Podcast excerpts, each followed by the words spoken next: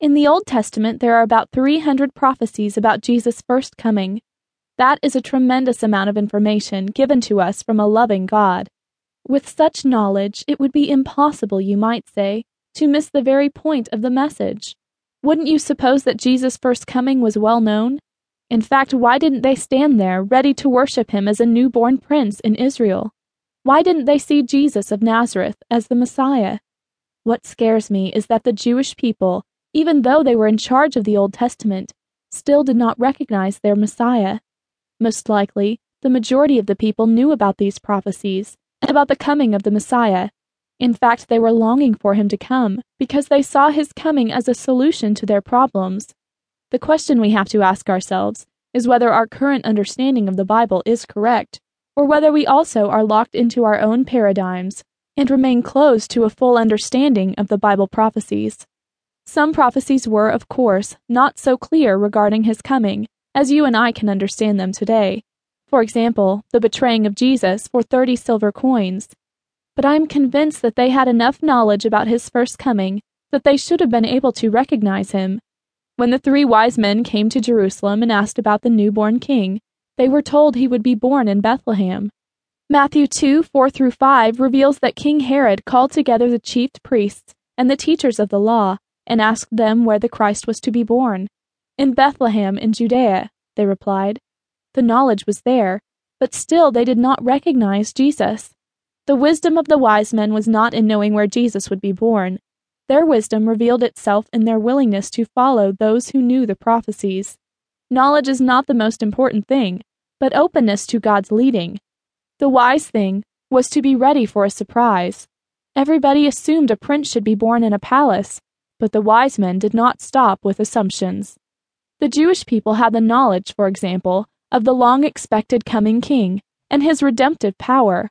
They related this knowledge about the Redeemer to the occupation of their country by the Romans. Of course, the Redeemer would deliver them from this yoke, wouldn't he? However, their interpretation of the prophecies was deleterious. The remaining power was meant to be spiritual and not literal. It was announced that he would come as a Redeemer, which he did for sure, but not exactly in the way the Jews thought. Not one syllable of the prophecies was wrong. Only the interpretation of those prophecies was inaccurate. Next time he will come as the literal king because of his victory on the cross. Taking one understanding as literal when it was meant to be spiritual distorted the whole picture. Personally, I think this was the reason they did not recognize Jesus as the Messiah. Did you get my point? How easy it is to miss the whole idea because of a small error.